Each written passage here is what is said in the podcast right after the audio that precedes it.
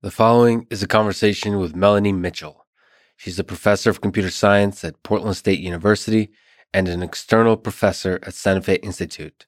She has worked on and written about artificial intelligence from fascinating perspectives, including adaptive complex systems, genetic algorithms, and the copycat cognitive architecture, which places the process of analogy making at the core of human cognition.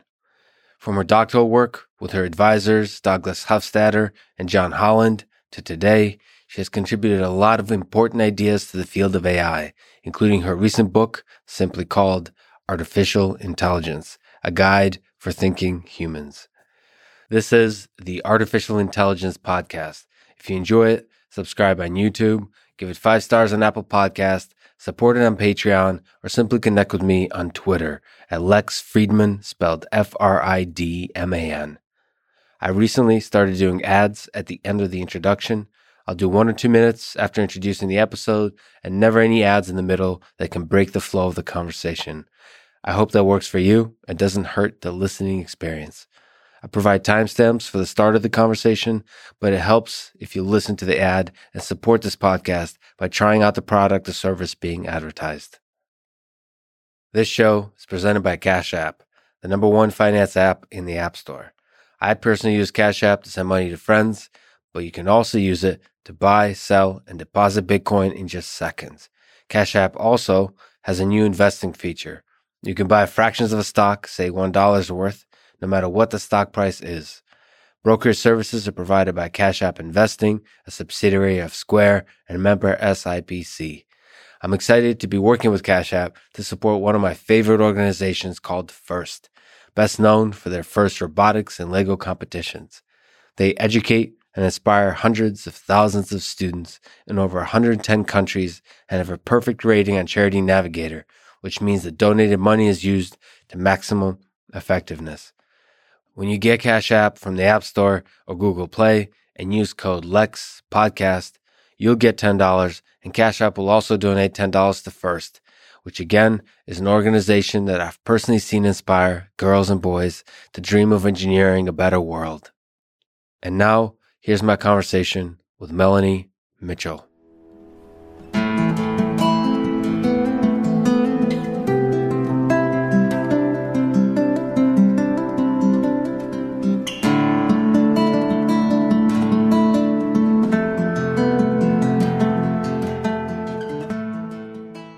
The name of your new book is Artificial Intelligence, subtitle A Guide for Thinking Humans. The name of this podcast is Artificial Intelligence. So let me take a step back and ask the old Shakespeare question about roses. And uh, what do you think of the term artificial intelligence for our big and complicated and interesting field? I'm not crazy about the term. I think it has a few problems um, because it it's means so many different things to different people. And intelligence is one of those words that isn't very clearly defined either. There's so many different kinds of intelligence, degrees of intelligence, approaches to intelligence. John McCarthy was the one who came up with the term artificial intelligence. And what from what I read, he called it that to differentiate it from cybernetics, which was another related movement at the time. And he later regretted calling it artificial intelligence. Uh, Herbert Simon was pushing for calling it complex information processing, which got nixed, but you know, probably is equally vague, I guess. Is it the intelligence or the artificial in terms of words that is it, most problematic, would you say? Yeah, I think it's a little of both but uh, you know, it has some good sides because I personally was attracted to the field because I was interested in pheno- phenomenon of intelligence. Mm-hmm. And if it was called complex information processing, maybe I'd be doing something wholly different now. What do you think of? I've heard the term used cognitive systems, for example. So using cognitive. Yeah, I mean, cognitive has certain associations with it. And people like to separate things like cognition and perception, which I don't actually think are separate, but often people talk about cognition as being different from sort of other aspects of, of intelligence. Uh, it's sort of higher level. So, so to you, cognition is this broad, beautiful mess of things that encompasses the whole thing. Memory, yeah. I, I, I, think it's hard to draw lines like right. that. When I was coming out of grad school in the ni- in 1990, which is when I graduated, that was during one of the AI winters, and I was advised to not put AI, artificial intelligence, on my CV, but instead call it intelligent systems. Mm. So that was kind of an, an, a euphemism, I guess. what about to stick briefly on uh, on terms and words, the idea of artificial general intelligence, or uh, or like Yann LeCun prefers human level intelligence, sort of starting to talk about ideas that that achieve higher and higher levels of intelligence and somehow artificial intelligence seems to be a term used more for the narrow very specific applications of ai and sort of the there's the, what set of terms appeal to you to describe the thing that perhaps we strive to create people have been struggling with this for the whole history of the field and defining exactly what it is that we're talking about you know john searle had this distinction between strong AI and weak AI. Mm-hmm. And weak AI could be general AI, but his, his idea was str- strong AI was the view that a machine is actually thinking, that as opposed to simulating thinking or carrying out intelligent processes that we would call intelligent. At a high level, if, if you look at the founding of the field, McCarthy and Searle and, and so on, are we closer to having a better sense of that line between narrow, weak AI and strong AI? Yes, I think we're closer to having a better idea of what that line is. Early on, for example, a lot of people thought that playing chess would be you couldn't play chess if you didn't have sort of general human level intelligence. And of course, once computers were able to play chess better than humans, that revised that view. And people said, okay, well, maybe now we have to revise what we think of intelligence as. Or, right. uh, and, and so that's kind of been a theme throughout the history of the field is that once a machine can do some task, we then have to look back and say, oh, well, that changes my understanding of what intelligence is because I don't think that machine is intelligent. At least that's not what I want to call intelligence. Do you think that line moves forever, or will we eventually really feel as a civilization like we crossed the line if it's possible? It's hard to predict, but I, I don't see any reason why we couldn't, in principle, create something that we would consider intelligent. I don't know how we will know for sure. Maybe our own view of what intelligence is will be refined more and more until we finally figure out what we mean when we talk about it. But I I think eventually we will create machines in a sense that have intelligence. They may not be the kinds of machines we have now. And one of the things that that's going to produce is, is making us sort of understand our own machine like qualities that we, in a sense, are mechanical in the sense that like cells cells are kind of mechanical they pro- they have algorithms they process information by and somehow out of this mass of cells we get this emergent property that we call intelligence. But underlying it is uh, really just cellular processing and and lots and lots and lots of it. Do you think we'll be able to? Do you think it's possible to create intelligence without understanding our own mind? You said sort of in that process we'll understand more and more, but do you think it's possible to sort of create without really fully understanding from a mechanistic perspective, sort of from a functional perspective, how our mysterious mind works? If I had to bet on it, I would say no. We we we do have to understand our own minds, at least to some significant extent. But it, it I, I think that's a really big open question. I've been very surprised at how far kind of brute force approaches based on, say, big data and huge networks can can take us. I wouldn't have expected that. Mm-hmm. And they have nothing to do with the way our minds work. So that's been surprising to me. So it could be wrong. To explore the psychological and the philosophical, do you think we're okay as a species with uh, something that's more intelligent than us? Do you think perhaps the reason we're pushing that line further and further is be, we're afraid of acknowledging that there's something stronger, better, smarter than us humans? Well, I'm not sure we can define intelligence that way because, you know, smarter than is with with respect to what what you know uh, computers are already smarter than us in some areas. They can multiply much better than we can. They they can figure out driving routes to take much faster and better than we can. They have a lot more information to draw on. They know about you know traffic conditions and all that stuff.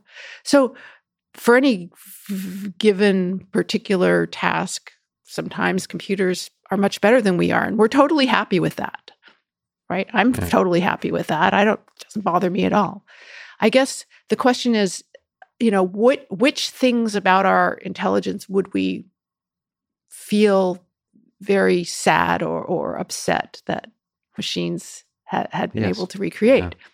So in the book, I talk about my former PhD advisor, Douglas Hofstadter, who encountered a music generation program. And that was really the line for him hmm. that if a machine could create beautiful music, that would be terrifying for him because that is something he feels is really at the core of what it is to be human creating beautiful music art literature i you know i don't think he doesn't like the fact that machines can recognize spoken language really well like he doesn't he personally doesn't like using speech recognition mm-hmm. but i don't think it bothers him to his core because it's like okay that's not at the core of humanity but it may be different for every person what what really they feel w- would er- usurp their humanity and i think maybe it's a generational thing also maybe our children or our children's children will be adapted they'll, they'll adapt to these new devices that can do all these tasks and, and say, yes, this thing is smarter than me in all these areas, but uh, that's great because it helps me. Looking at the broad history of our species, why do you think so many humans have dreamed of creating artificial life and artificial intelligence throughout the history of our civilization? So, not just this century or the 20th century, but really many throughout many centuries that preceded it? That's a really good question, and I have wondered about that because I I myself, you know, was driven by curiosity about my own thought processes and thought it would be fantastic to be able to get a computer to mimic some of my thought processes and I, I'm not sure why we're so driven. I think we want to understand ourselves better. And we also want machines to do things for us. But I don't know, there's something more to it because it's so deep in, in the kind of mythology or the ethos of our our species. And I don't think other species have this drive. so I don't know. If you were to sort of psychoanalyze yourself in your in your own interest in AI, are you what excites you about creating intelligence? So you said understanding our own selves? Yeah, I think that's what drives me particularly. I'm really interested in human intelligence. But I'm all, I'm also interested in the sort of the phenomenon of intelligence more generally. And I don't think humans are the only thing with intelligence. You know, I, and, or even animals. But I think intelligence is a concept that encompasses a lot of complex systems. And if you think of things like uh, insect colonies or uh, cellular processes or the immune system or all kinds of different biological or even societal processes have as an emergent property some aspects of what we would call intelligence. You know they have memory they process information they have goals they accomplish their goals etc and and to me that the question of what is this thing we're, we're talking about here? was uh, really fascinating to me and and exploring it using computers seemed to be a good way to approach the question. So do you think kind of of intelligence do you think of the, our universe as a kind of hierarchy of complex systems and then intelligence is just the property of any you, you can look at any level and every level has some aspect of intelligence so we're just like one little speck in that giant hierarchy of complex systems i don't know if i would say any system like that has intelligence but i guess i what i want to i don't have a good enough definition of intelligence to say that so let me let me do sort of uh, multiple choice i guess so uh, so you said ant colonies. So are ant colonies intelligent? Are the bacteria in our body in, in, intelligent? And then going to the the physics world, molecules and the, the behavior at the quantum level of of electrons and so on is are those kinds of systems do they possess intelligence like where's where's the line that yeah. feels compelling to you I don't know. I mean, I think intelligence is a continuum. And I think that the ability to, in some sense, have intention, have a goal, have have a some kind of self-awareness is part of it. So I'm not sure if, you know, it's hard to know where to draw that line. I think that's kind of a mystery. But I wouldn't say that, say that, you know, this the planets orbiting the sun are is an intelligent system. I mean, I would find that that maybe not the right term to describe that. And this is, you know, there's all this debate in the field of like what's what's the right way to define intelligence? What's the right way to model intelligence? Should we think about computation? Should we think about dynamics? And hmm. um, should we think about, you know, free energy and all of that stuff? And I think that it's it's a fantastic time to be in the field because there's so many questions and so much we don't understand. There's so much work to do. So, are we are we the most special kind of intelligence in this kind of? You said there's uh, a bunch of different elements and characteristics of intelligence systems and colonies. Uh, are is human intelligence the thing in our brain is that the most interesting kind of intelligence in this continuum? Well, it's interesting to us because because it, it is us.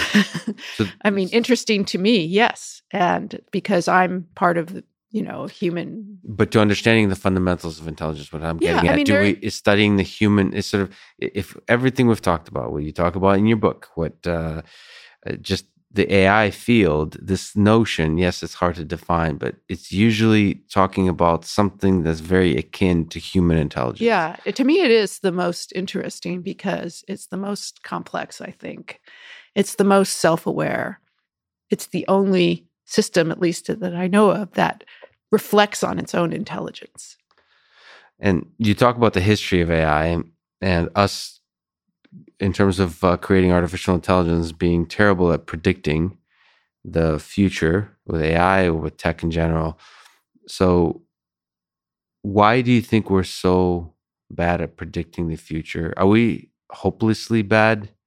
So, no matter what, whether it's this decade or the next few decades, every time we make a prediction, there's just no way of doing it well? Or as the field matures, we'll be better and better at it?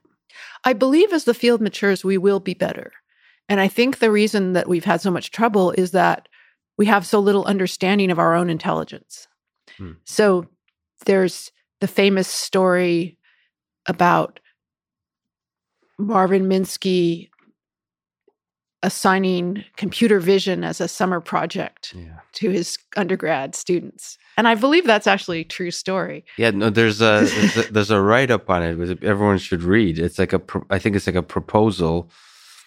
Uh, this describes everything that should, should be done in that project. It's hilarious because it. Uh, I mean, you could explain it, but from my sort of recollection, it describes basically all the fundamental problems of computer vision, many of which that still haven't been solved. Yeah, and and and I don't know how far they really expected to get, Right. but I think that and and they're really you know Marvin Minsky is a super smart guy and very sophisticated thinker, Uh, but I think that no one really understands or understood still doesn't understand how complicated how complex the things that we do are because they're so invisible to us you know to us vision being able to look out at the world and describe what we see that's just immediate. It feels like it's no work at all. So it didn't seem like it would be that hard. But there's so much going on unconsciously sort of invisible to us that i think we overestimate how easy it will be to get computers to do it. And sort of uh, for me to ask an unfair question, you've done uh, research, you've thought about many different branches of AI, and through this book, uh, widespread, looking at where AI has been and where it is today. If you were to make a prediction, how many years from now would we as a society create something that you would say achieved human level intelligence or superhuman level intelligence? That is an unfair question. A prediction that will most likely be wrong. So, but it's just your notion because okay i'll say i'll say more than 100 years. More than 100 years. And there, I quoted somebody in my book who said that human level intelligence is a hundred Nobel prizes away, which I oh, like because it's a Oh, it's a nice way to to sort of it's a nice unit for prediction, and it's like that many fantastic discoveries have to be made, and of course, there's no Nobel Prize in AI, Right. not yet at least.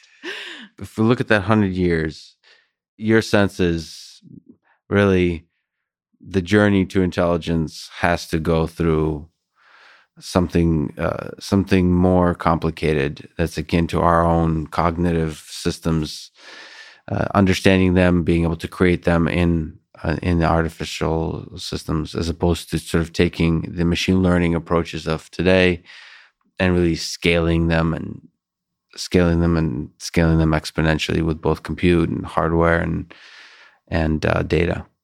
That would be my that would be my guess. Um, you know, I think that in in the, the the sort of going along in the narrow AI, that these current the, the current approaches will get better. You know, I think there's some fundamental limits to how far they're going to get. I might be wrong, but that's what I think. Uh, but and, there's some fundamental weaknesses that they have that um, I talk about in the book that that just comes from this approach of of supervised learning, um, re- requ- requiring s- sort of feed forward networks Hmm. and so on. Uh, it, it it's just I don't think it's a sustainable approach to understanding the world. Yeah, I'm I'm personally torn on it. Sort of, I've everything you read about uh, in the book and sort of what we're talking about now. I I agree, I agree with you, but I'm more and more depending on the day. First of all, I'm, deeply surprised by the success of machine learning and, deep learning in general. And from the very beginning, when I was, it's, it's really been my main focus of work. I'm just surprised how far it gets, and I'm also think we're really early on in these efforts of these narrow AI. So I think there will be a lot of surprises of how far it gets. I, I think we'll be extremely impressed. Like uh, my sense is everything I've seen so far, and we'll talk about autonomous driving and so on. I think we can get really far. But I also have a sense that what we'll discover, just like you said, is that even though we'll get really far, to, in order to create something like our own intelligence is actually much farther than we realize. Right. I think these methods are a lot more powerful than people give them credit for, actually. So, that, of course, there's the media hype, but I think there's a lot of researchers in the community, especially like not undergrads, right? But like people who've been in AI, they're skeptical about how far deep learning can get. And I'm more and more thinking that it can actually get farther than we realize. It's certainly possible. One thing that surprised me when I was writing the book is how far apart different people are in the, in the field Yeah, are on their opinion of how how far the field has come and what is accomplished and what's what's going to happen next. What's your sense of the different? Who are the different people, groups, mindsets, thoughts uh, in the community about where AI is today? Yeah, they're all over the place. So so there's there's kind of the the singularity transhumanism group. I don't know exactly how to characterize that approach, which Like is just a- yeah, the sort of exponential exponential progress. We're we're we're on the sort of almost at the the hugely accelerating part of the exponential, and by in the next thirty years, we're going to see super intelligent AI and all of that, and we'll be able to upload our brains and that. So there, there's that kind of extreme view that most, I think, most people who work in AI don't have. Hmm. They disagree with that, but there are people who who are maybe don't aren't you know singularity people, but but they're they do think that the current approach of deep learning is going to scale and is going to kind of go all the way basically Hmm. and take us to true AI or human level AI or whatever you want to call it. Uh, and there's quite a few of them.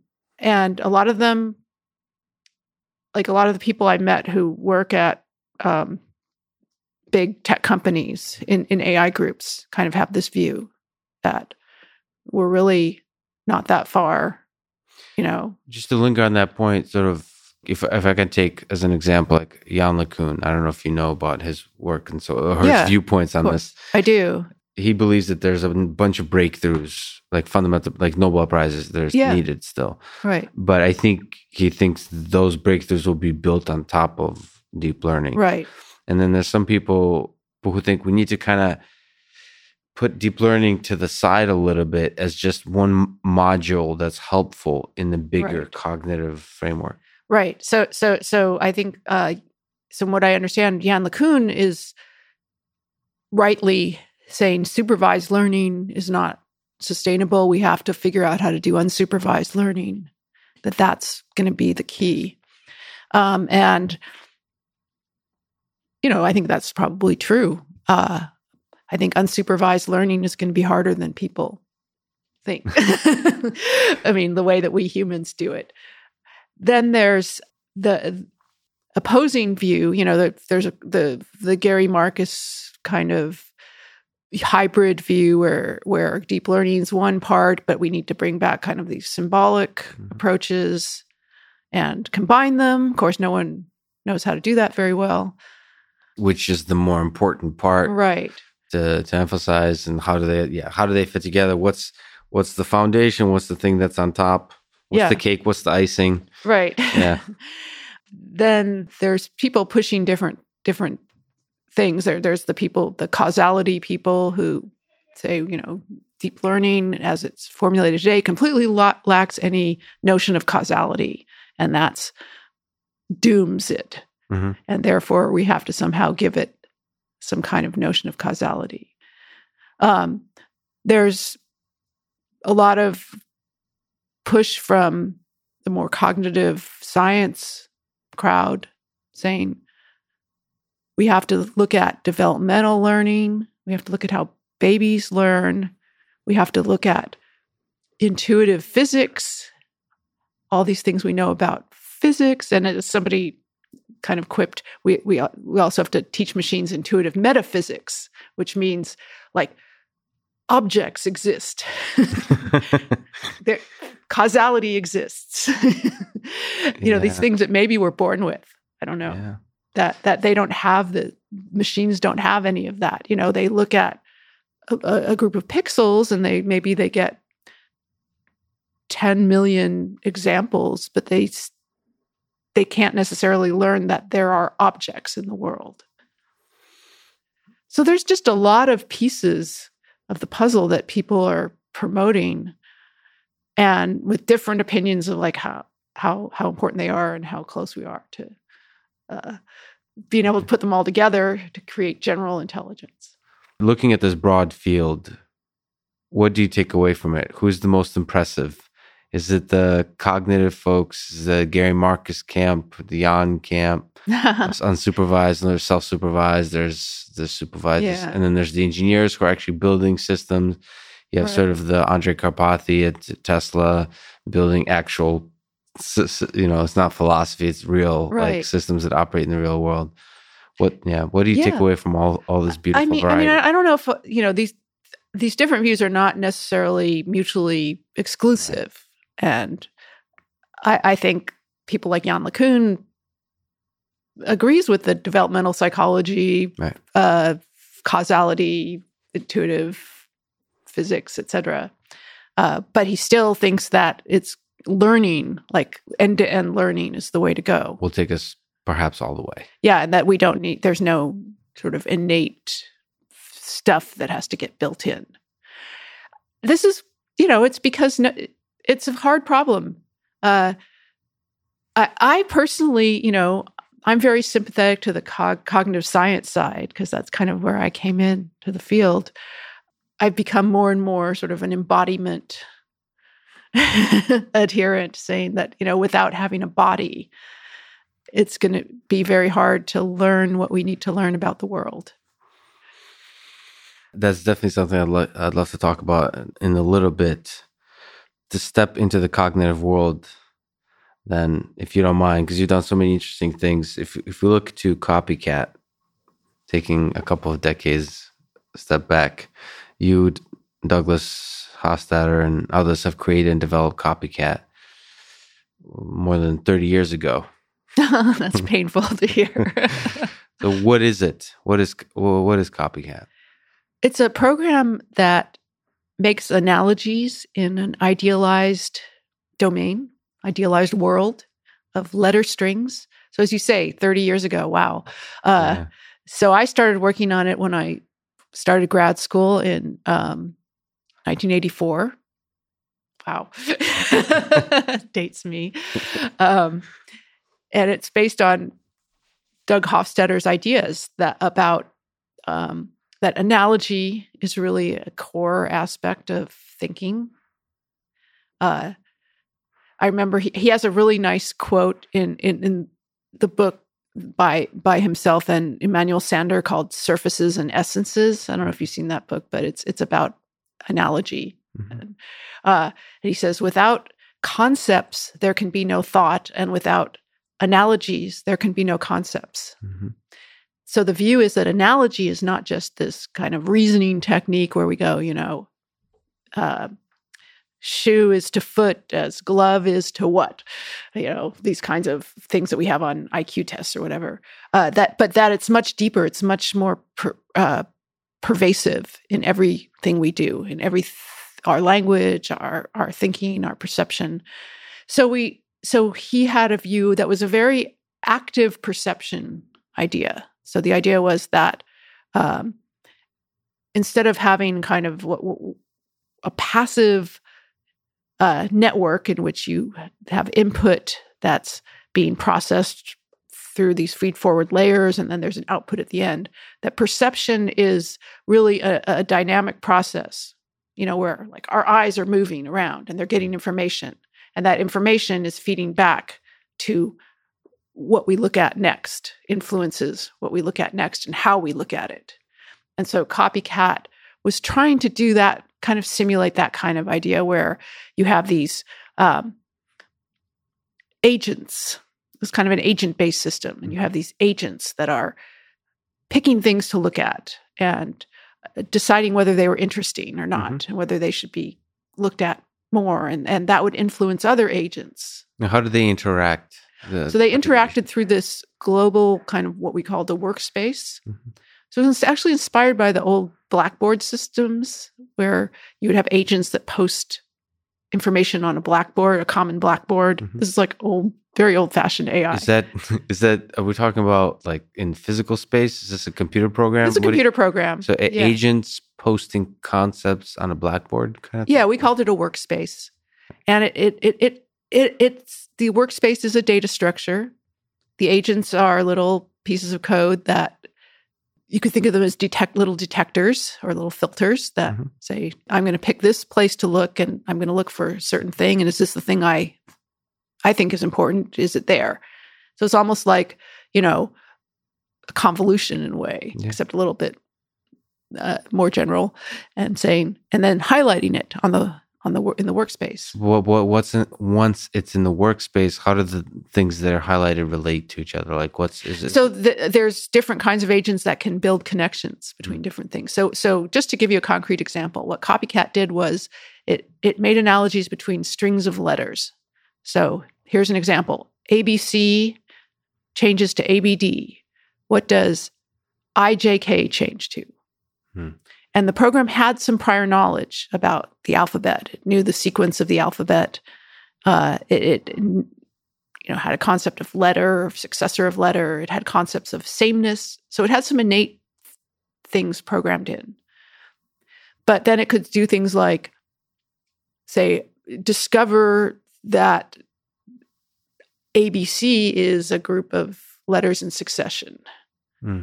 and then it, some an agent can mark that So the idea that there could be a sequence of letters is that a new concept that's formed, or that's a concept that's that's uh, a concept innate? that's innate sort of. Can you form new concepts, or are all No. concepts innate? So in this program, all the concepts of the program were innate. So because because we weren't, I mean, obviously that limits it quite a quite a bit. But what we were trying to do is say, suppose you have some innate concepts. How do you flexibly apply them to new situations? Right. And how do you make analogies? Let, let's step back for a second. So I really like that quote. Uh, that you said, without concepts, there can be no thought, and without analogies, there can be no concepts. In a in a Santa Fe presentation, you said that it should be one of the mantras of AI. Yes.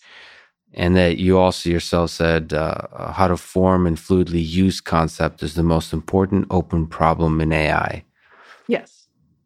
How to form and fluidly use concepts is the most important open problem in AI. So let's uh what is a concept and what is an analogy? a concept is in some sense a, fundamental unit of thought so say we have a, a concept uh, of, of um, a dog okay? And a concept is embedded in a, a whole space of concepts so that there's certain concepts that are closer to it or farther away from it. Are these concepts are they really like fundamental like we mentioned innate almost like axiomatic like very basic and then there's other stuff built on top of it? Or does this include everything is are there complicated like you can certainly have form new concepts right i guess that's the question i'm asking Yeah. can you form new concepts that are uh, combine complex combinations of other concepts Yes, absolutely. And that's kind of what we we do in Yeah. learning. and then what's the role of analogies in that So analogy is when you recognize that one situation is essentially the same as another situation. And essentially is kind of the key word there because it's not the same. So if I say um last week I did a podcast interview Mhm. in actually like 3 days ago in Washington DC. And that situation was very similar to this situation, although it wasn't exactly the same. You know, it was a different person sitting across from me. We had different kinds of microphones. Uh, the questions were different. The building was different. Uh, there's all kinds of different things, but really it was analogous. Mhm. Um, or I can say, so so so bo- doing a podcast interview. That's kind of a concept. It's a new Yes, concept. concept. You know, I uh, never had that concept before this year, essentially. I mean, uh, and and I can make an analogy with it like being interviewed for a news article in a newspaper. And I can say, well, you kind of play the same role that Mhm. the the newspaper reporter played. It's not exactly the same because maybe they actually emailed me some written questions rather than talking. And the writing, the written questions uh, play the you know are analogous to your spoken questions. And you know, there's there's just all kinds of And this somehow probably connects to conversations you have over Thanksgiving dinner, just general conversations. You could there's like a thread you can probably take that just stretches out in all aspects of life that connect to this podcast. I mean, sure, conversations between humans. Sure. And if, and if um, I go and tell a friend of mine about this podcast interview, my friend might say, "Oh, the same thing happened to me." You know, let's say you know you ask me some really hard question, and I have trouble answering it. My friend could say, "The same thing happened to me," but it was like it wasn't a podcast interview. It wasn't. Uh, uh, it was a completely different situation, and yet my friend is seeing essentially the, the same thing. You know, we say that very fluidly. The same thing happened to me. Mm-hmm. Uh, or- Essentially the same thing. but we don't even say that, right? Right, We just say the would same imply thing. it, yes. Yeah. And the view that kind of went went into say copycat that that whole thing is that that that that act of saying the same thing happened to me is making an analogy. And in some sense that's what's underlies all of our concepts. Why do you think analogy making that you're describing is so fundamental to cognition? Like it seems like it's the main element action of what we think of as cognition. Yeah, so it can be argued that all of this generalization we do of concepts and recognizing concepts in different situations um, is done by analogy. That that's every time I'm recognizing that, say, you're a person that's by analogy because I have this concept of what person is and I'm applying it to you. And uh, every time I recognize a new situation, like one of the things I talked about in the book was the, the, the concept of walking a dog, Mhm. that that's actually making an analogy because all of that, you know, the details are very different. So, so no- so reasoning could be reduced down to sen- essentially analogy making. So all the things we think of as like, uh, yeah, like you said, perception. So what's perception is taking raw sensory input and it's somehow integrating into our our, our understanding of the world, updating the understanding, and all of that has just this giant mess of analogies that are being made. I think so, yeah.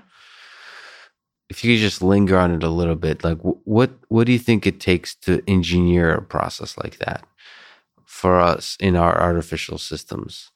we need to understand better i think how how we do it how humans do it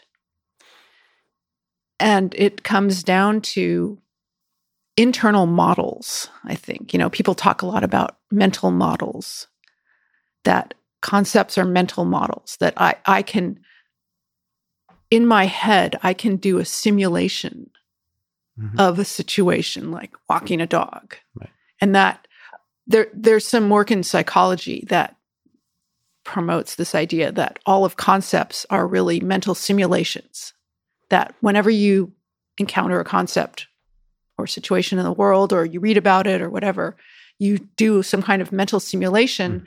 that allows you to predict what's going to happen to to develop expectations of what's going to happen Mhm. so that's the kind of structure I think we need is that kind of mental model that and the in, in our brains somehow these mental models are very much interconnected. Again, so a lot of stuff we're talking about is- are essentially open problems, right? So Yeah. if I ask a question, I don't mean that you would know the answer, only Right. just hypothesizing. But how big do you think is the the the network graph data structure of concepts that's in our head? Like if we we're trying to build that ourselves, like it's we take it that's one of the things we take for granted we think i mean that's why we take common sense for granted. We think common sense is trivial but how big of a th- thing of concepts is on that underlies what we think of as common sense for example?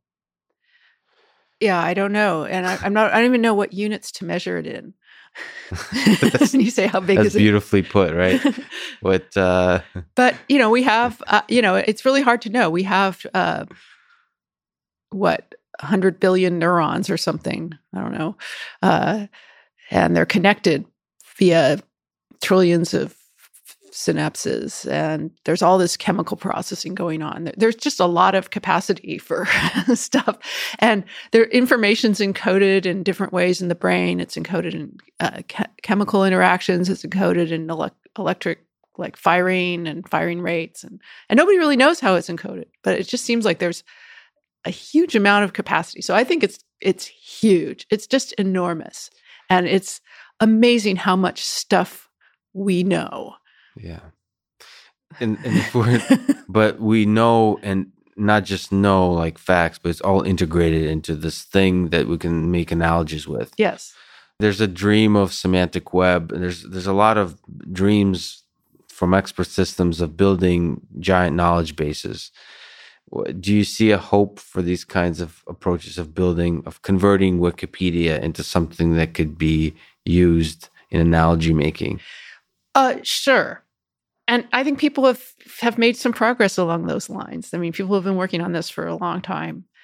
But the problem is and this i think was is is the problem of common sense. Like people have been trying to get these common sense networks. Here at mit there's this ConceptNet project, mm-hmm. right?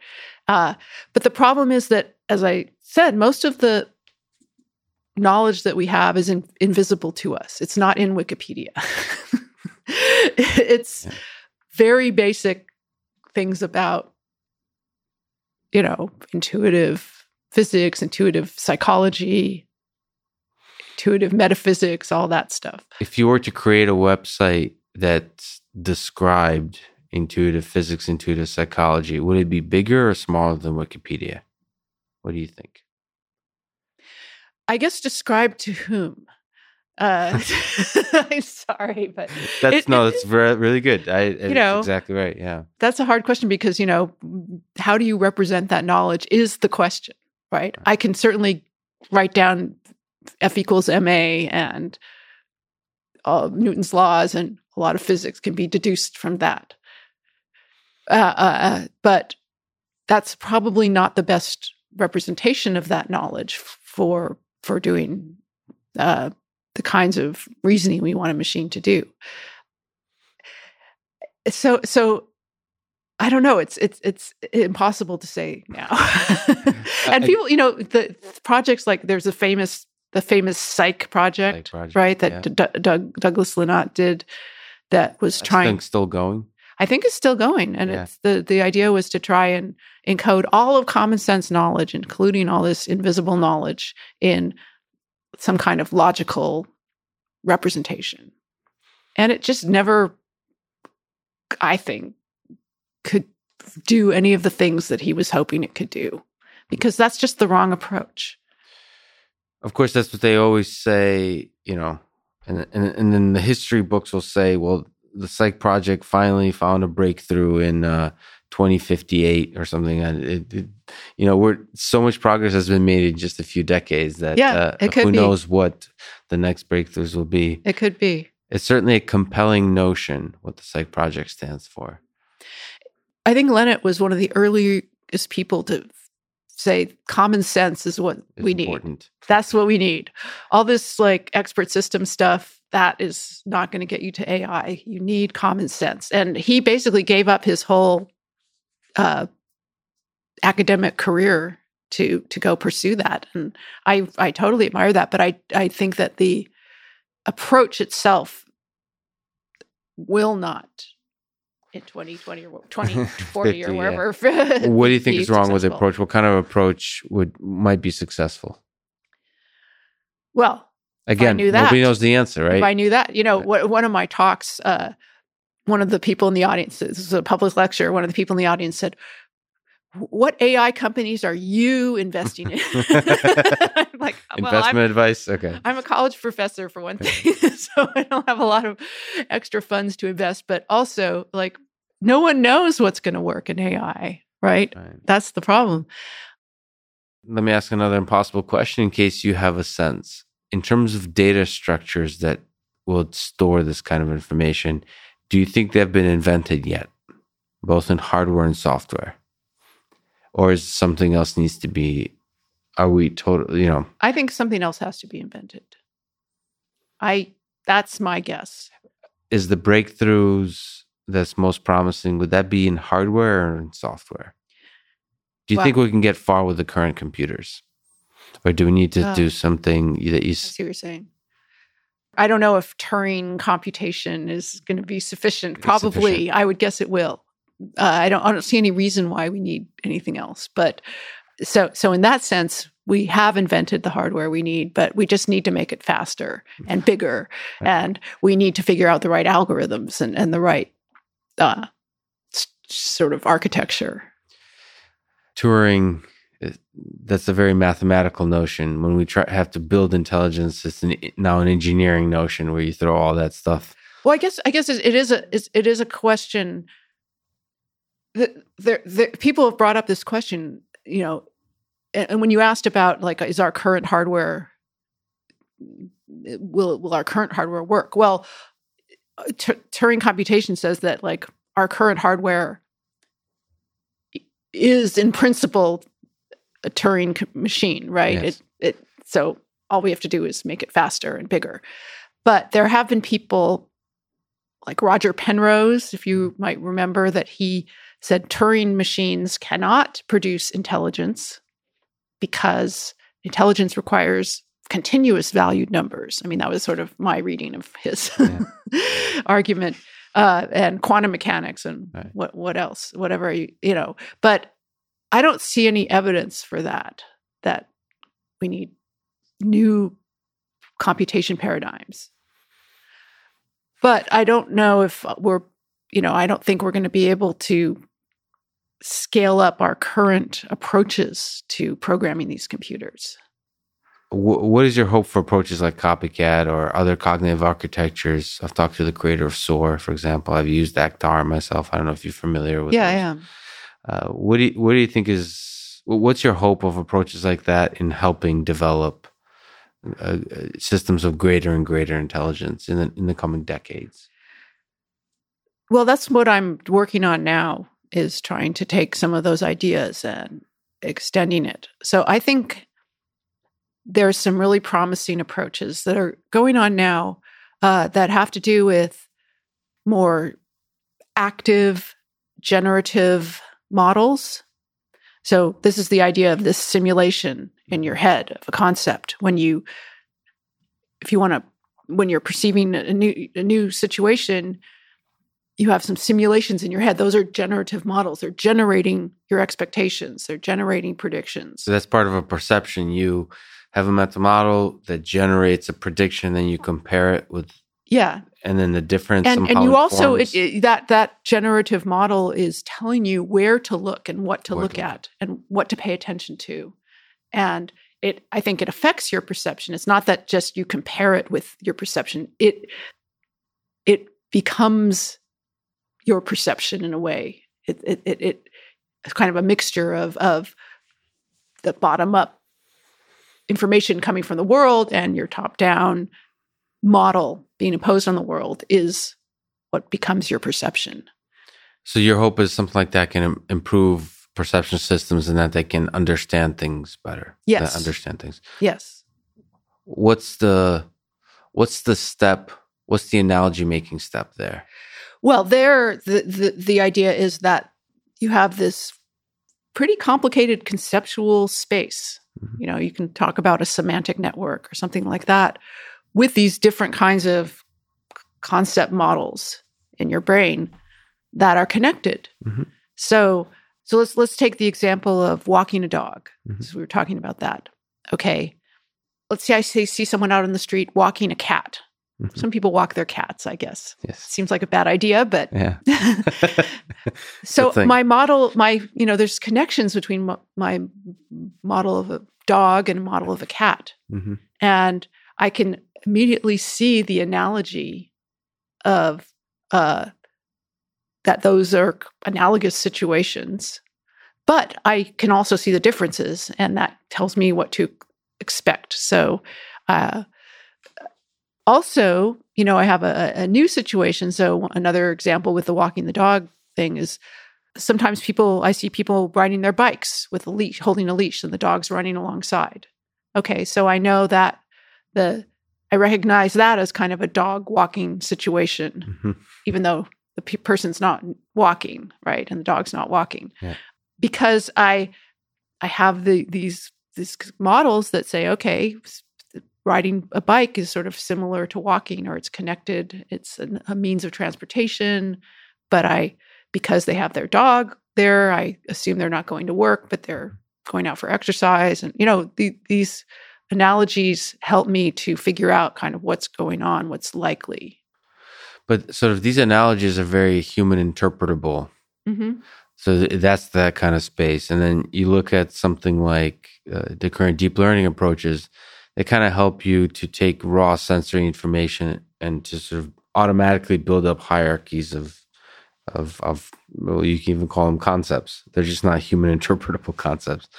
What what's your what's the link here? Do you, do you hope uh, it, it's sort of the hybrid system question. How do you think the two can start to meet each other? What's the value of learning in this systems of forming, of analogy making?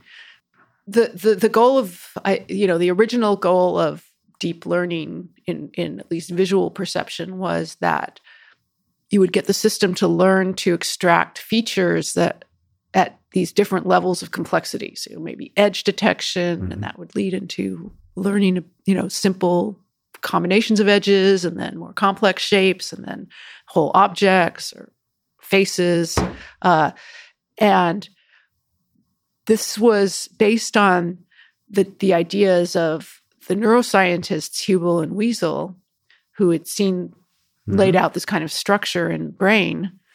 Um, and I think that is that's right to some extent. Of course, people have come found that the whole story is a little more complex than that, and the brain, of course, always is, and there's a lot of feedback, and um, so I see that as as absolutely a a, a good brain inspired approach to some aspects of perception. But one thing that it's lacking, for example, is all of that feedback, which is extremely important. The interactive element that you mentioned, uh, uh, The expectation, right? The- The, the- the conceptual level. going back and forth with the the, the expectation, the perception, and Yeah. just going back and forth. So, right. So that is extremely important. And, you know, one thing about deep neural networks is that in a given situation, like, you know, they, they, they're trained, right? They get these Mhm. weights and everything. But then now I give them a new, uh, a new image, let's say. Yes. They treat every part of the image in the same way. You know, they apply the same filters at each layer to all parts of the image. hmm There's no feedback to say, like, oh, this part of the image is irrelevant. Right. I shouldn't care about this part of the image. Or, or this part of the image is the most important part. And that's kind of what we humans are able to do because we have these con- conceptual expectations. So th- there's uh by the way a little bit of work in that. There's certainly a lot more in atten- what's under the called Attention. attention, in natural language processing now. Is it's an it's a and it, that's exceptionally powerful, and, and it's a very just as you say is a really powerful idea. But again, in sort of machine learning, it all kind of operates in an automated way that's not human. Well, it's not. It's not also okay. So that yeah, right. It's not dynamic. I mean, in the sense that as a perception of a new example is being processed, It- those attentions weights don't change. right so i mean there's a there's a kind of notion that there's not a memory. So you're not aggregating the idea of like this mental model. Yes. Idea. I mean, that seems to be a fundamental idea. There's not a really powerful, I mean, there's some stuff with memory, but there's not a powerful way to represent the world in some sort of way that's deeper than, I mean, it's, it's so difficult because, uh, you know, neural networks do represent the world. They do have a mental model, right? but it just seems to be shallow. Like, like it's it's hard to it's it's hard to criticize them at the fundamental level. Uh, uh, to me, at least, it's easy to it's uh it's easy to criticize them. Well, look, like exactly what you're saying, mental models, sort of almost from a psycho- put a psychology hat on, say, look, these networks are clearly not able to achieve what we humans do with forming mental models, the analogy making, so on. But that doesn't mean that they fundamentally cannot do that.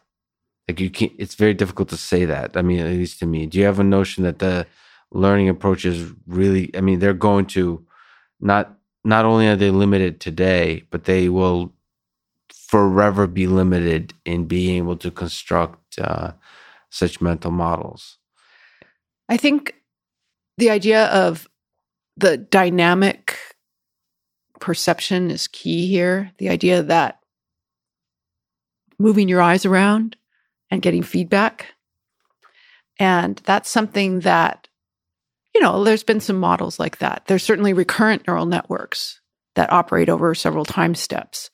And but the problem is that it, the the actual the recurrence is you know basically the the feedback is to at the next time step is the entire um, hidden state yes. of the network which which is uh, it turns out that it that's that doesn't work very well. But see, the the thing I'm saying is, mathematically speaking, it has the information in that recurrence to capture everything. It just doesn't seem to work. Yeah, right. so, uh, like my, uh, you know, it's like um, it's the same Turing machine question, right?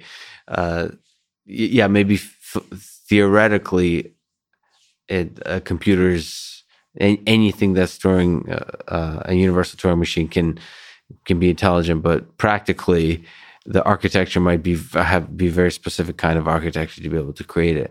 So just uh, I, I guess it sort of ask almost the same question again: is how big of a role do you think deep learning needs will play or needs to play in this in perception?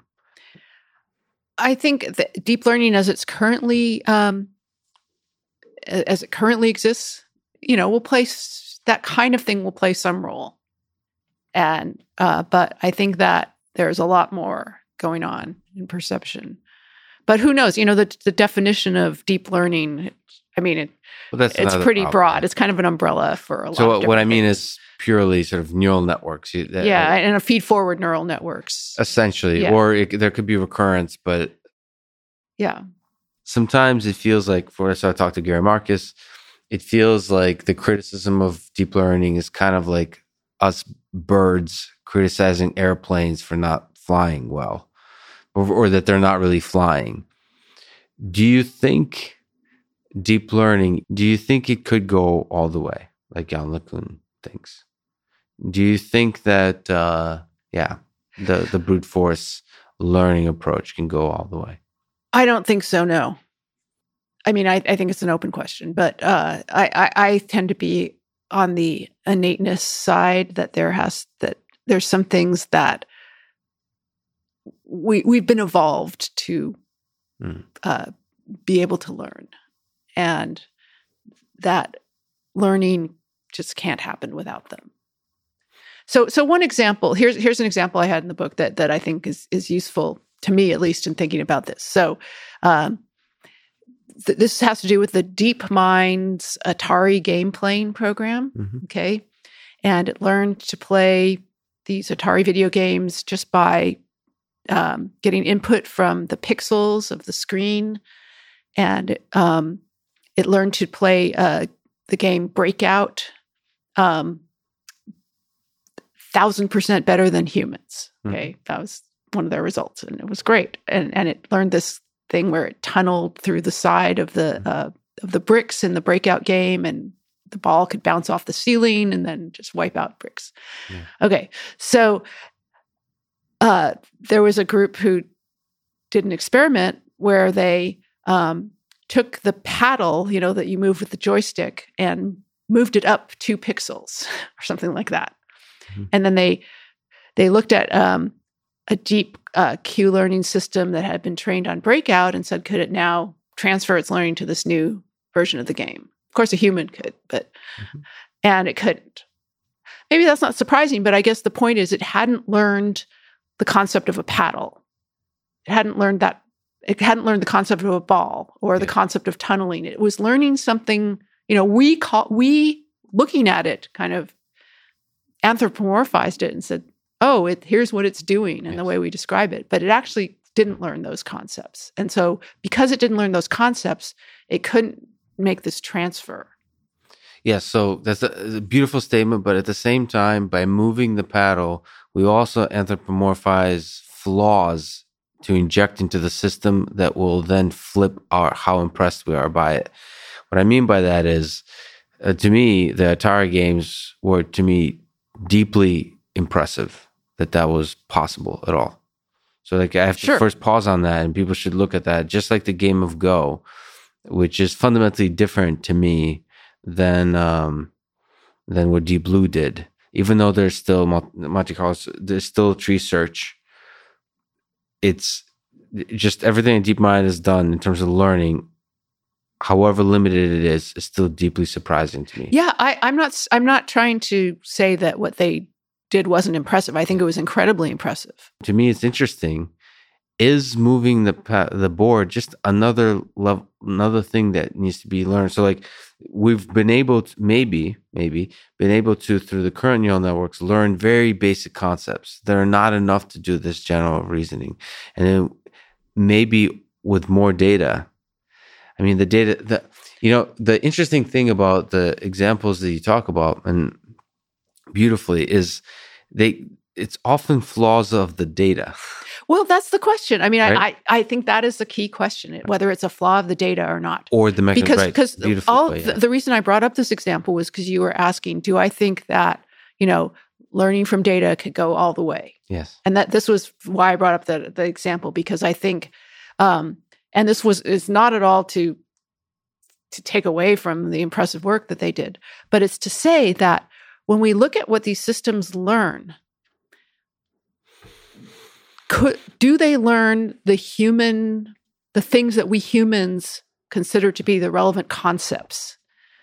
And in that example, it didn't. Yes, sure if you train it on um, moving you know the pa- paddle being in different places m- maybe it w- could deal with maybe it would learn that concept. I'm not totally sure.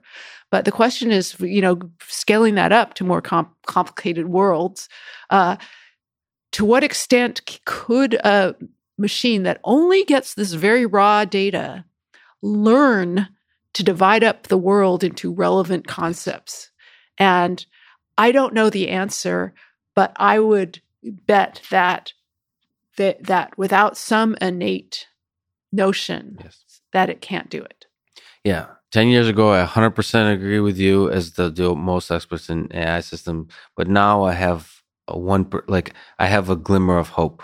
Okay. I mean, You know, that's and- fair enough. And, I think, I think that's what deep learning did in the community is no, no, no, I still, if I had to bet all my money, it's 100% deep learning will not take us all the way. But there's still a, uh, there, it's still, I was so personally sort of surprised hmm by the Atari games, by Go, by uh, the by the power of self play of just Yeah. game playing against each that I was like many other times just humbled of how little I know about what's possible in Uh, yeah, I think approaches. fair enough.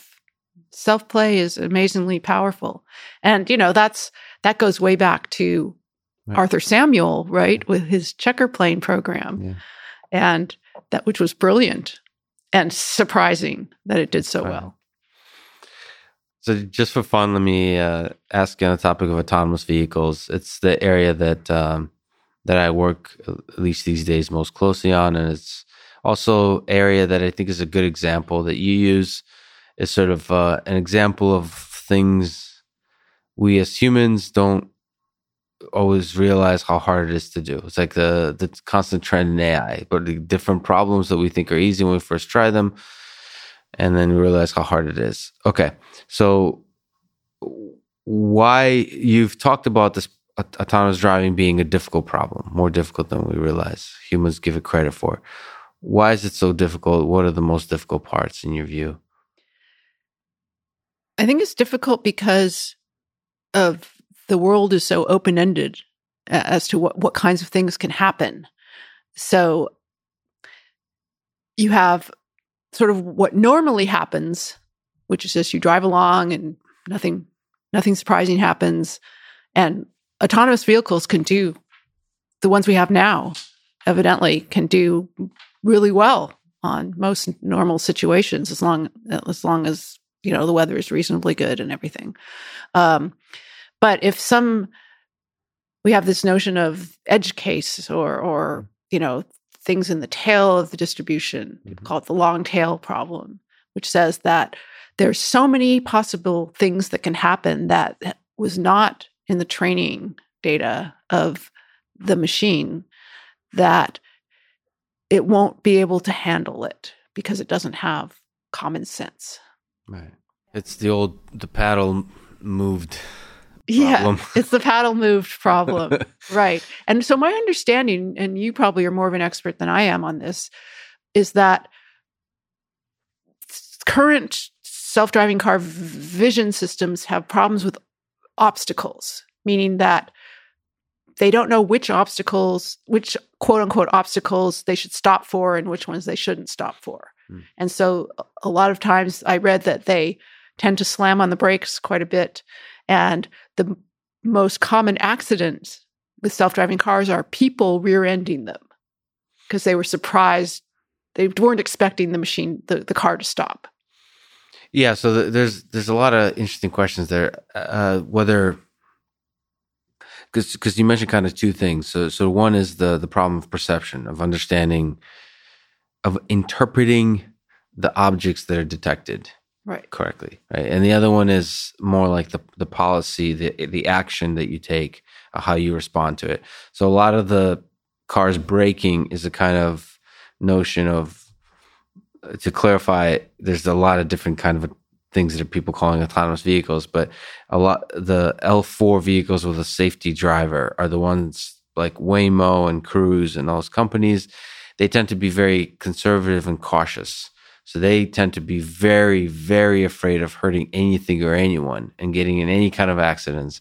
So their policy is very kind of that it, that results in being exceptionally responsive to anything that could possibly be an obstacle, right? Right, which which which the human drivers around it it's unpredict it, it behaves unpredictably. Yeah, that's not a very human thing to do caution. That's yeah. not the thing we're good at especially in driving. We're in a hurry often angry and etc especially in boston. So uh, and then there's sort of another and and a lot of times that's machine learning is not a huge part of that. It's it's becoming more and more unclear to me how much you, you know uh, sort of speaking to public information because a, a, lot of companies say they're doing deep learning and machine learning just to attract good candidates.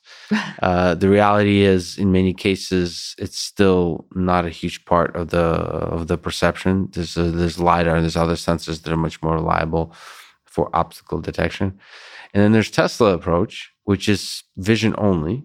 Mm-hmm. And there's I, th- I, think a few companies doing that, but Tesla most sort of famously pushing that forward. And that's because the lidar is too expensive, right? Well, I, I mean, yes, but I would say if you were to for free give to every Tesla vehicle, I mean, Elon Musk fundamentally believes that lidar is a crutch, right? Famously mm-hmm. said that that if you want to solve the problem with machine learning, lidar is not should not be the primary sensor is the belief. Okay. Uh, the camera contains a lot more information. Mm-hmm. So if so, if you want to learn, you want that information.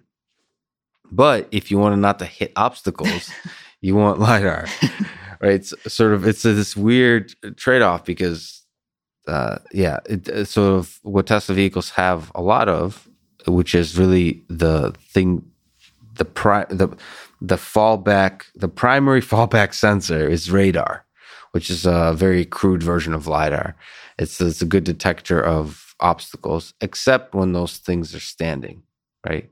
The stopped vehicles. Right. That's why it had problems with crashing into stop fire trucks. Stop fire trucks. That's right. So the the hope there is that the vision sensor would somehow catch that and, and, and for so there's a lot of problems with perception. I uh, they are doing actually some incredible stuff in the almost like an active learning space where it's constantly taking edge cases and pulling back in. There's this da- data pipeline.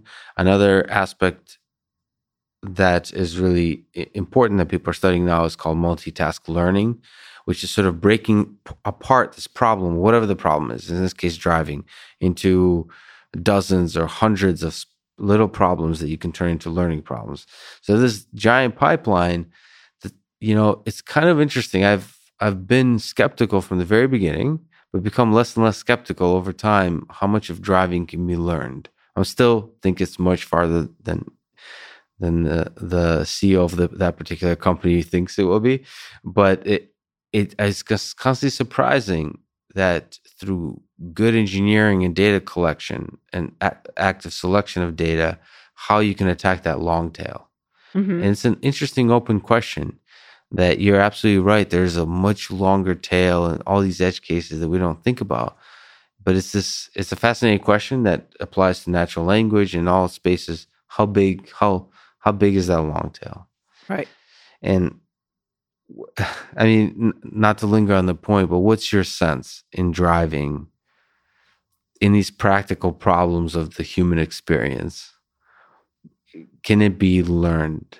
So the current, what are your thoughts of sort of Elon Musk thought, let's forget the thing that he says it'll be solved in a year, but can it be solved in in a reasonable timeline, or do fundamentally other methods need to be invented? So I I don't I think that ultimately driving so so it's a trade-off in a way. Uh you know being able to drive and deal with any situation that comes up does require kind of full human intelligence and even humans aren't intelligent enough to do it because humans i mean most human accidents are are because the human wasn't paying attention or the human's drunk or whatever and not because they weren't intelligent enough. and not because they weren't intelligent enough yeah. right uh whereas the accidents with autonomous vehicles is because they weren't intelligent enough. They're always paying attention. Yeah, they're right? always paying attention. So so it's a it's a trade-off, you know, and I think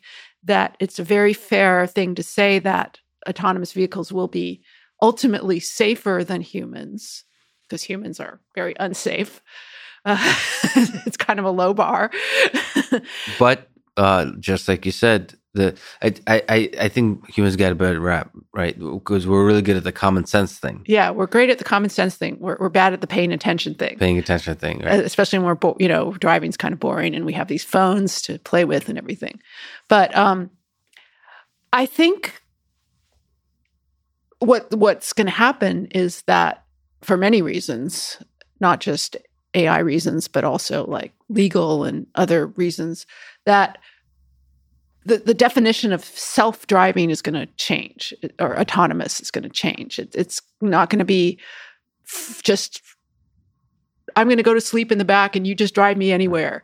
Uh, it's going to be more, certain areas are going to be instrumented to have the sensors and the mapping and all of the stuff you need for that that the autonomous cars won't have to have full common sense and they'll do just fine in those areas as long as pedestrians don't mess with them too much. That's another question. oh, that's right. That's uh, but um, uh, I don't think we will have fully autonomous self-driving in the way that like most the average person thinks of it for a very long time. And just to reiterate, this is the interesting open question that I think I agree with you on is to solve fully autonomous driving, you have to be able to engineer in common sense. Yes. I, I think it's an important thing to hear and think about. I hope that's wrong, but I currently agree, agree with you that unfortunately you do have to have uh, to be more specific, sort of these deep understandings of physics and yeah. uh, of of the way this world works, and also the human dynamics. Like you mentioned, pedestrians and cyclists are actually that's whatever that nonverbal communication, as some people call it. There's that dynamic that uh, is also part of this common sense, right? And we're pretty. We humans are pretty good at predicting what other humans are going to do and how our, our actions impact the behaviors of yeah. so this this this weird game theoretic dance that yeah. we're good at somehow. And we're well, the funny thing is because i've watched countless hours of pedestrian video and talk to people we humans are also really bad at articulating the knowledge we have. Right. Which has uh, been a huge challenge. Yes. So You've mentioned embodied intelligence. What do you think it takes to build a system of human level intelligence? Does it need to have a body? I'm not sure, but I I'm coming around to that more and more. and what does it mean to be? I don't mean to keep bringing on, up LeCun, but he looms he, very large. well, he, he, certainly has a large personality. Yes, uh, he thinks that the system needs to be grounded meaning it needs to sort of be able to interact with reality, but doesn't think it necessarily needs to have a body. So when you think of so what's the difference? I guess I, I want to ask when you mean body, do you mean you have to be able to play with the world? Or do you also mean like there's a body that you that you have to preserve? Oh, that's a good question. I haven't really thought about that, but um, I think both. I would guess because it's because I think you I think intelligence it's so hard to to separate it from our self our desire for self-preservation, our emotions, our all that non-rational stuff that kind of gets in the way of logical thinking. because we the way you know, if we're talking about human intelligence or human level intelligence, whatever that means, uh, a huge part of it is social. That, you know, we, we were evolved to be social and to deal with other people. And that's just so ingrained in us um, that it's hard to separate intelligence from that. I, I think, you know, AI for the last 70 years or however long it's been around, it, it has largely been separated. There's this idea that there's like it's kind of very uh, Cartesian. There's this, you know, thinking thing yep. that we're trying to create, but we don't care about all this other stuff. Mm-hmm. And uh, I think the other stuff is very fundamental. So the, there's the idea that things like emotion get in the way of intelligence, as opposed to being an integral part of integral it. part of it. So. Yeah. I mean, I'm Russian, so romanticize the notions of emotion and suffering and all that kind of uh, fear of mortality, those kinds of things. So uh, in AI, especially, so I've. Uh, By the way, did you see that there was this recent thing going around the internet? Of this, so, some I think he's a Russian or some Slavic had had written this thing, uh, sort of anti the idea of super intelligence. Mm. I forgot. Maybe he's Polish. Anyway, so he had all these arguments and one one was the argument from Slavic pessimism. my favorite. Uh, do you remember what the argument is? Just it's like nothing ever works. Yeah. Everything's everything sucks. so what what do you think is the role like that's such a fascinating idea that uh, the what we perceive as sort of the limits of human of the human mind, which is emotion and uh, fear and all those kinds of things, are integral to intelligence. Could could you um, elaborate on that? Like, what? Why is that important? Do you think for human level intelligence? At least for the way the humans work, it's a big part of how it affects how we perceive the world. Mm-hmm. It affects how we make decisions about the world. It affects how we interact with other people.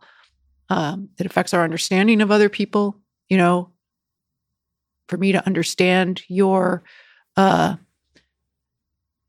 what you're going, what you're likely to do, I need Mhm. to have kind of a theory of mind, and that's very much a theory of emotion and motivations and goals and uh, and to understand that I, you know, we have the, the the this whole system of you know mirror neurons, and we, you know, I sort of understand your motivations through sort of simulating it myself. So, you know, it's not something that I can prove that's necessary, but it seems very Seems likely. So, uh, okay. You, you've written the op ed in the New York Times titled, We Shouldn't Be Scared by Superintelligent AI. And it criticized a little bit Stuart Russell and Nick Bostrom. Can you try to summarize that article's key ideas? So it was spurred by a earlier New York Times op-ed by Stuart Russell, which was summarizing his book uh, called "Human Compatible," and the article was saying, you know, if we if we have super intelligent AI, we need to have its values aligned with our values and it has to learn about what we really want. And he gave this example what if we have a super intelligent AI and we give it the problem of solving climate change and it decides that the best way to lower the carbon in the atmosphere is to kill all the humans. Right. Okay. So to me, that just made no sense at all because a super intelligent AI first of all thinking what trying to figure out what what super intelligence means Mhm. uh, and it doesn't it seems that something that's super intelligent can't just be intelligent along this one dimension of okay i'm going to figure out all the steps the best optimal path to solving climate change and not be intelligent enough to figure out that humans don't want to be killed that you could get to one without having the other.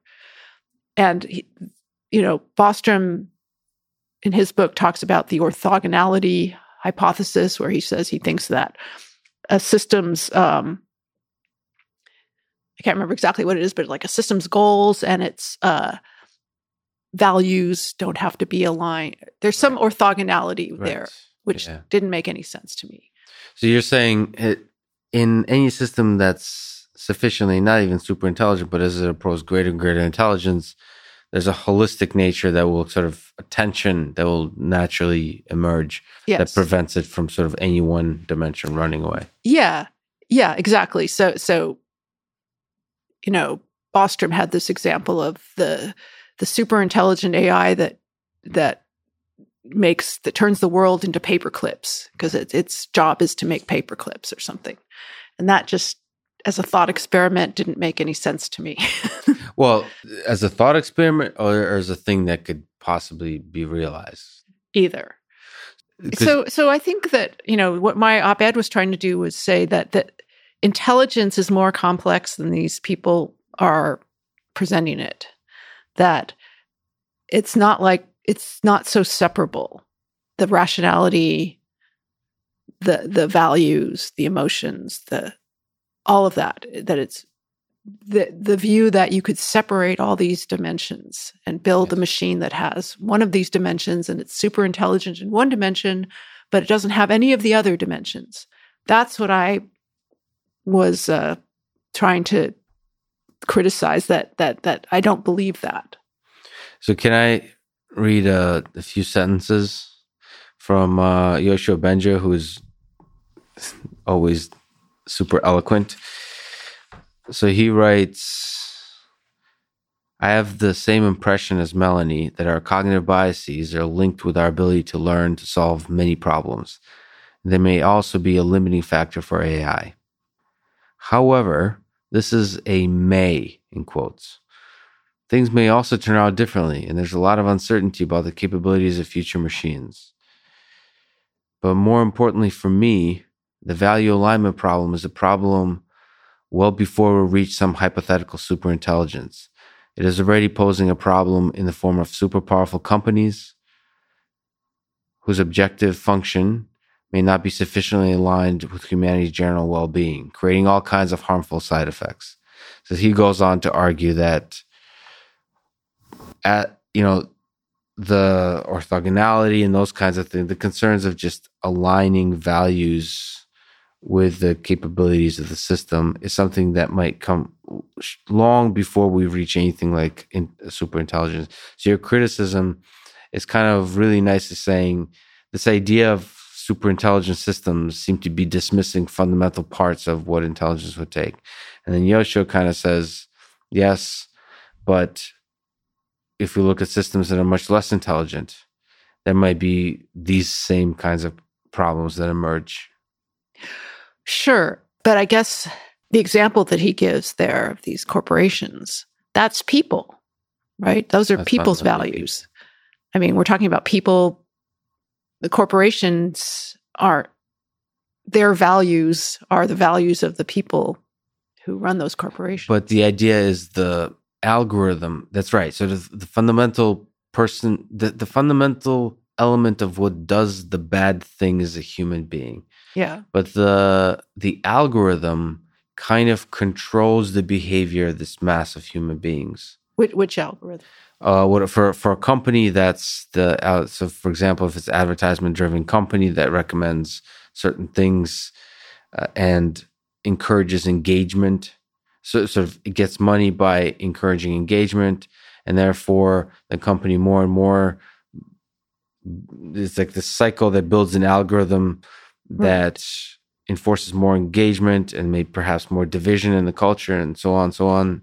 I guess and, i guess the, the question here is sort of who has the agency so so you might say for instance we don't want our algorithms to be racist right and facial recognition, you know, some people have criticized some facial recognition systems as being racist because they're not as um, good on darker skin than lighter skin. That's right. Okay, but the agency there, the the the, the actual al- facial recognition algorithm isn't what has the agency. It's it's not the racist thing, right? It's it's the the the I don't know the the combination of the training data, the cameras being used, I whatever. But my understanding of and, and I say I to, I agree with Bengio there that he, you know, I think there are these value issues with our use of algorithms.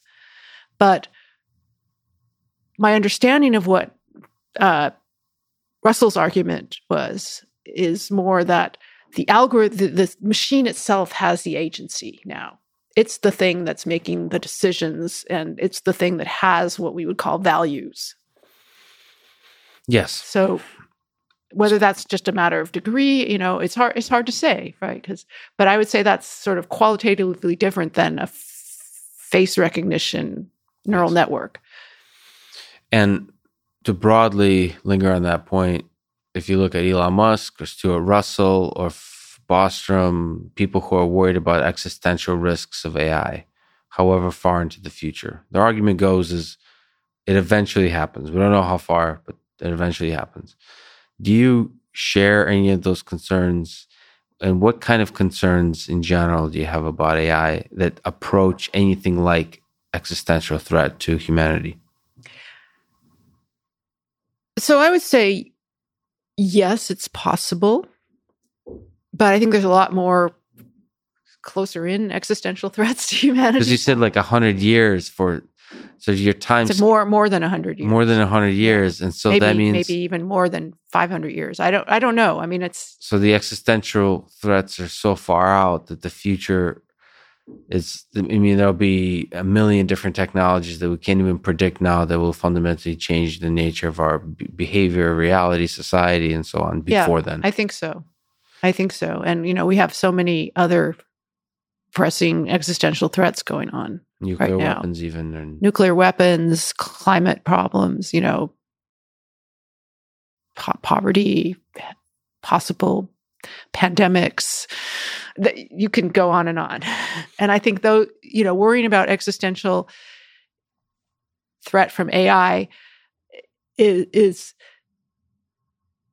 it is not the best priority for what we should be worried about. That that's kind of my view because we're so far away. But I, you know, I, I'm not I'm not necessarily criticizing Russell or or or, or Bostrom or whoever for worrying about that. And I'm I think it's some some people should be worried about it. It's it's certainly fine. But I I I was more sort of getting at their their view of intellig- what intelligence is. Mm-hmm. So I was more focusing on like their view of the super intelligence than uh, the, the, just the fact of them worrying. And the, the title of the article was, was written by the, the, the New York Times editors. I wouldn't have called it that. we shouldn't be scared by super intelligent AI. No. If you wrote it, it'd be like, we should redefine what you mean by super intelligent. I actually said, said uh, you know, something like super intelligence is not uh, is is not a sort of coherent idea. but that doesn't that's not like something the New York Times would put in. and the the follow up argument that Yoshua makes also not argument but a statement, and I've heard him say it before, and I think I I agree. He's kind of has a very friendly way of phrasing it as it's good for a lot of people to believe different things. he's such a nice guy. Yeah, well, no, but he's it's also practically speaking like uh, we shouldn't be like while your article stands like Stuart Russell does amazing work, Bostrom does a lot amazing work, you do amazing work, and even when you disagree about the definition of super intelligence or the usefulness of even the term, it's still useful to have people that like use that term right? And then argue. It's sure. a. I, I I absolutely agree with Bengio there, and I think it's great that you know, and it's great that New York Times will publish all this stuff. So. That's right. it's an exciting time to be here. What What do you think is a good test of intelligence? Like, is is natural language ultimately a test that you find the most compelling, like the the original, or the what you know the, the higher levels of the Turing test? the kind of yeah yeah i i still think the original idea of the Turing test is a good uh, test for intelligence. I mean, I can't think of anything better. You know, the Turing test, the way that it's been carried out so far has been uh, very impoverished, if you will. But I think a real Turing test that really goes into depth, like the one that I mentioned, I talk about in the book, I talk about Ray Kurzweil and uh, Mitchell Kapor have this bet mm-hmm right? That that, that in uh, 2029, I think is the date. There, a, a, machine will pass the Turing test, and Turing says, and they have a very specific, like how many hours, expert judges, and all of that. And you know, Kurzweil says yes, Kapor says no. And we can we only have like nine more years to go to see. Uh, but I I, you know, if something a machine could pass that I would be willing to call it intelligent. Of course, nobody will. They will say that's just a language model, right? If it does. So you would be comfortable. So, language, a long conversation that, sh- well, yeah, you're, I mean, you're right, because I think probably to carry out that long conversation, you would literally need to have deep common sense understanding of I the world. I think so. I think so. And conversation is enough to reveal that. Um, I think so. perhaps so. it is. So another f- super fun topic of uh, complexity that you have worked on, written about. Let me ask the basic question: What is complexity? So complexity is another one of those terms, like intelligence, It's perhaps overused. But my book about complexity was about this wide area of complex systems, studying different systems in nature, in technology, and society, in which you have emergence, kind of like I was talking about with intelligence. You know, we have the brain, which has uh, billions of neurons, and each neuron individually could be said to be not very complex compared to the system as a whole. But the system, the the interactions of those neurons and the dynamics creates these phenomena that we call we call intelligence or consciousness. You know that are we consider to be very com- complex. So the field of complexity is, is trying to find general principles that underlie all these systems that have these kinds of emergent properties. And the the emergence occurs from like underlying the complex system is usually simple fundamental interactions. Yes. And the the emergence happens when there's just a lot of these things interacting. Yes. Sort of what and then most of science to date, can you talk about what, what is reductionism? Well, reductionism is when you try and take a system and divide it up into its elements, whether those be cells or atoms or subatomic particles, whatever your field is, and then try and understand th- those elements and then try and build up an understanding of the whole system by looking at sort of the sum of all the elements. Yeah, so what's your sense whether we're talking about intelligence or these kinds of interesting complex systems is it possible to understand them in in a reductionist way which is probably the approach of most of science today right i don't think it's always possible to understand the things we want to understand the most so i don't think it's possible to look at single neurons and understand what we call intelligence, you know, to look at sort of summing up. And the su- sort of the summing up is the the issue here that we're, you know, the one example is that the human genome, right? So there was a lot of work on excitement about sequencing the human genome because the idea would be that um, we'd be able to find genes that underlie diseases. But it turns out that and it was a very reductionist idea. You know, we we figure out what all the the parts are, and then we would be able to figure out which parts cause which things. But it turns out that the parts don't cause the things that we're interested in. It's like the interactions, it's the networks of these parts. And so that kind of reductionist approach didn't yield the the explanation that we wanted. What do you what do you is the most beautiful complex system that you've encountered? The most beautiful. That you've been captivated by? Is it sort of, uh, I mean, for me, the, is the simplest to be cellular automata. Oh, yeah. So I was very captivated by cellular automata and worked on cellular automata for several years.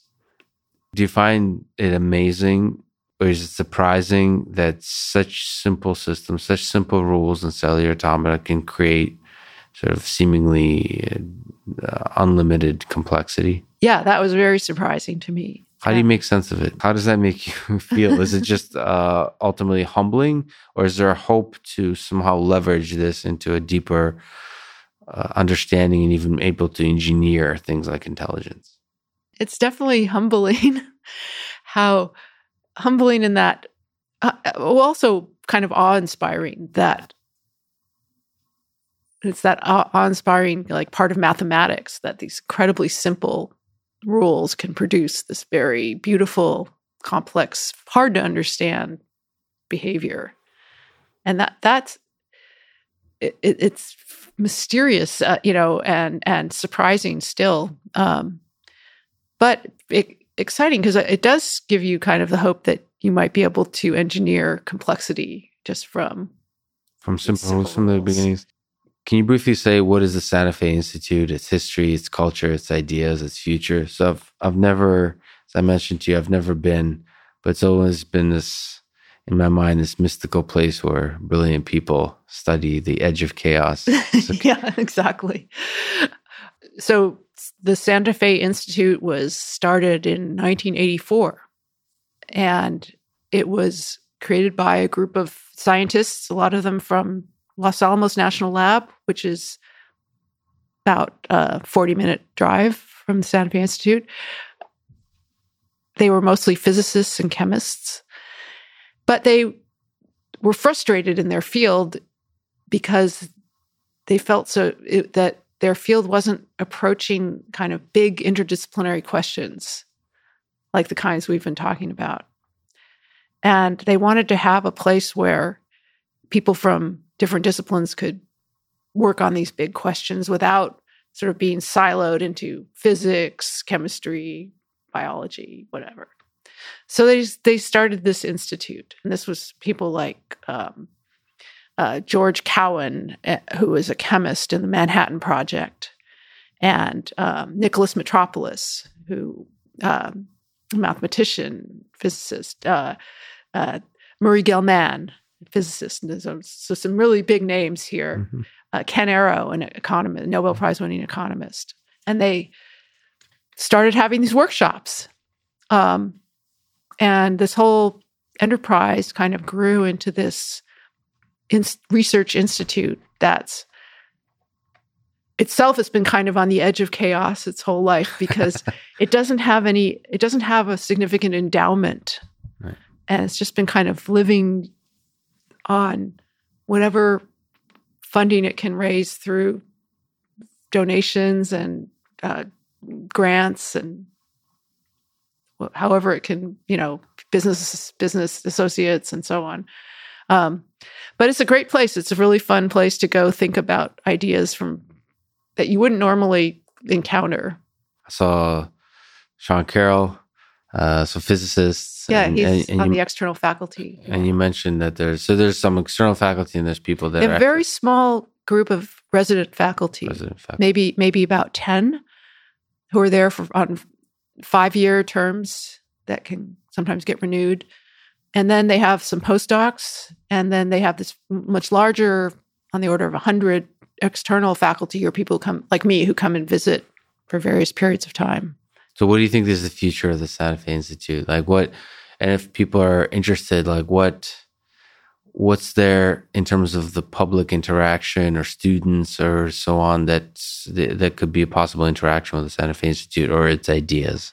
Yeah, so there's a there's a few different things they do. Uh, they have a complex systems summer school for graduate students and postdocs, and sometimes faculty attend too.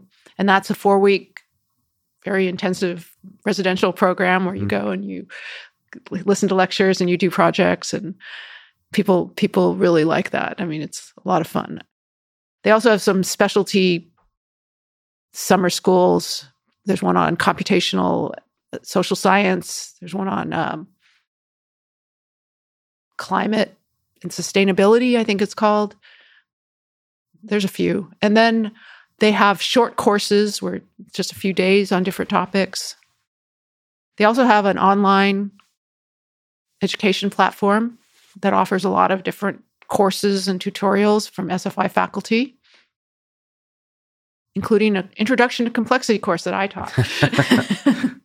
awesome. And there's a bunch of talks too on uh, online from there's guest speakers and so on. They they host a lot of yeah. They uh, they they they have uh, sort of re- technical seminars and colloquia. They also uh, uh, and they have a community lecture series, uh, like public lectures, and they put everything on their YouTube channel, so yeah. you can see it all. Watch it.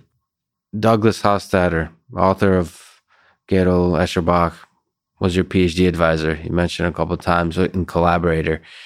Do you have any favorite lessons or memories from your time working with him?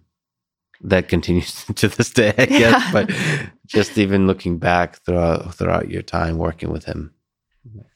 So one of the things he taught me was that when you're looking at uh, a complex problem, to to idealize it as much as possible to try and figure out what are really the, what is the essence of this problem. And this is how like the copycat program uh, came into being was by say taking analogy making and saying how can we make this as idealized as possible but still retain really the important things we want to study? And that's really kept you know been a core uh, theme of my research i think and i continue to try and do that and it's really very much kind of physics uh, inspired hofstadter was a phd in physics that was his background. It's like first principles kind of thinking, like you, you're reduced to the the most fundamental aspect of the problem. Yeah. So that you can focus on solving that fundamental aspect. Yeah, and in, in AI, you know, that was people used to work in these micro worlds, right? Like the blocks world was very early, important area in AI, and then that got criticized because they said, "Oh, you, you know, you can't scale that to the real world." And so people started working on much like more real world like problems. But now there's been kind of a return even to the blocks world itself. Yeah. You know, we've seen a lot of people who are trying to work on more of these very idealized problems for things like natural language mm-hmm. and um, common sense.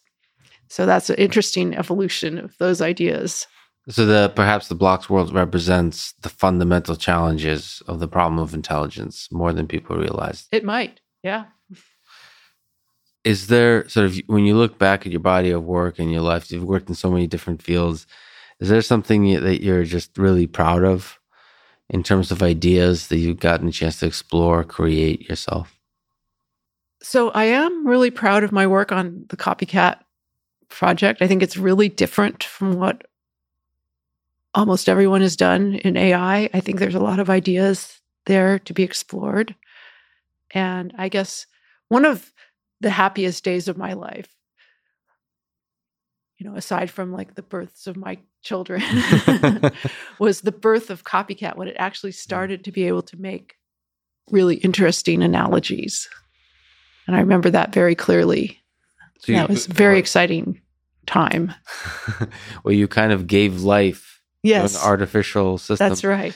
Uh, what in terms of what people can interact? I saw there's like a, a I think it's called Meta Copycat. Metacat. Metacat, and uh, there's a Python three implementation. If people actually wanted to play around with it and actually get into it and study it and maybe integrate into whether it's with deep learning or any other kind of work they're doing, what um, what would you suggest they do to learn more about it and to take it forward yeah. in different kinds of directions? Yeah, so that there's um, Douglas Hofstadter's book uh, called Fluid Concepts and Creative Analogies, talks in great detail about copycat. I have a book called Analogy Making as Perception, which is a version of my PhD thesis on it. There's also code that's available that you can get it to run. Um, I have some links on my webpage to where people can get the code for it. And I think that that would really be the best Just way to get in into it. And, dive and, in, yeah. And play with it. Well, Melanie, it was an honor talking to you. I really enjoyed it. Thank you so much for your time today. Thanks. It's been really great. Thanks for listening to this conversation with Melanie Mitchell. And thank you to our presenting sponsor, Cash App. Download it, use code LEX Podcast. You'll get $10, and $10 will go to First, a STEM education nonprofit that inspires hundreds of thousands of young minds to learn and to dream of engineering our future. If you enjoy this podcast, subscribe on YouTube, give it five stars on Apple Podcast, support it on Patreon, or connect with me on Twitter. And now, let me leave you with some words of wisdom from Douglas Hofstadter and Melanie Mitchell. Without concepts, there can be no thought. And without analogies, there can be no concepts. And Melanie adds, how to form and fluidly use concepts is the most important open problem in AI. Thank you for listening and hope to see you next time.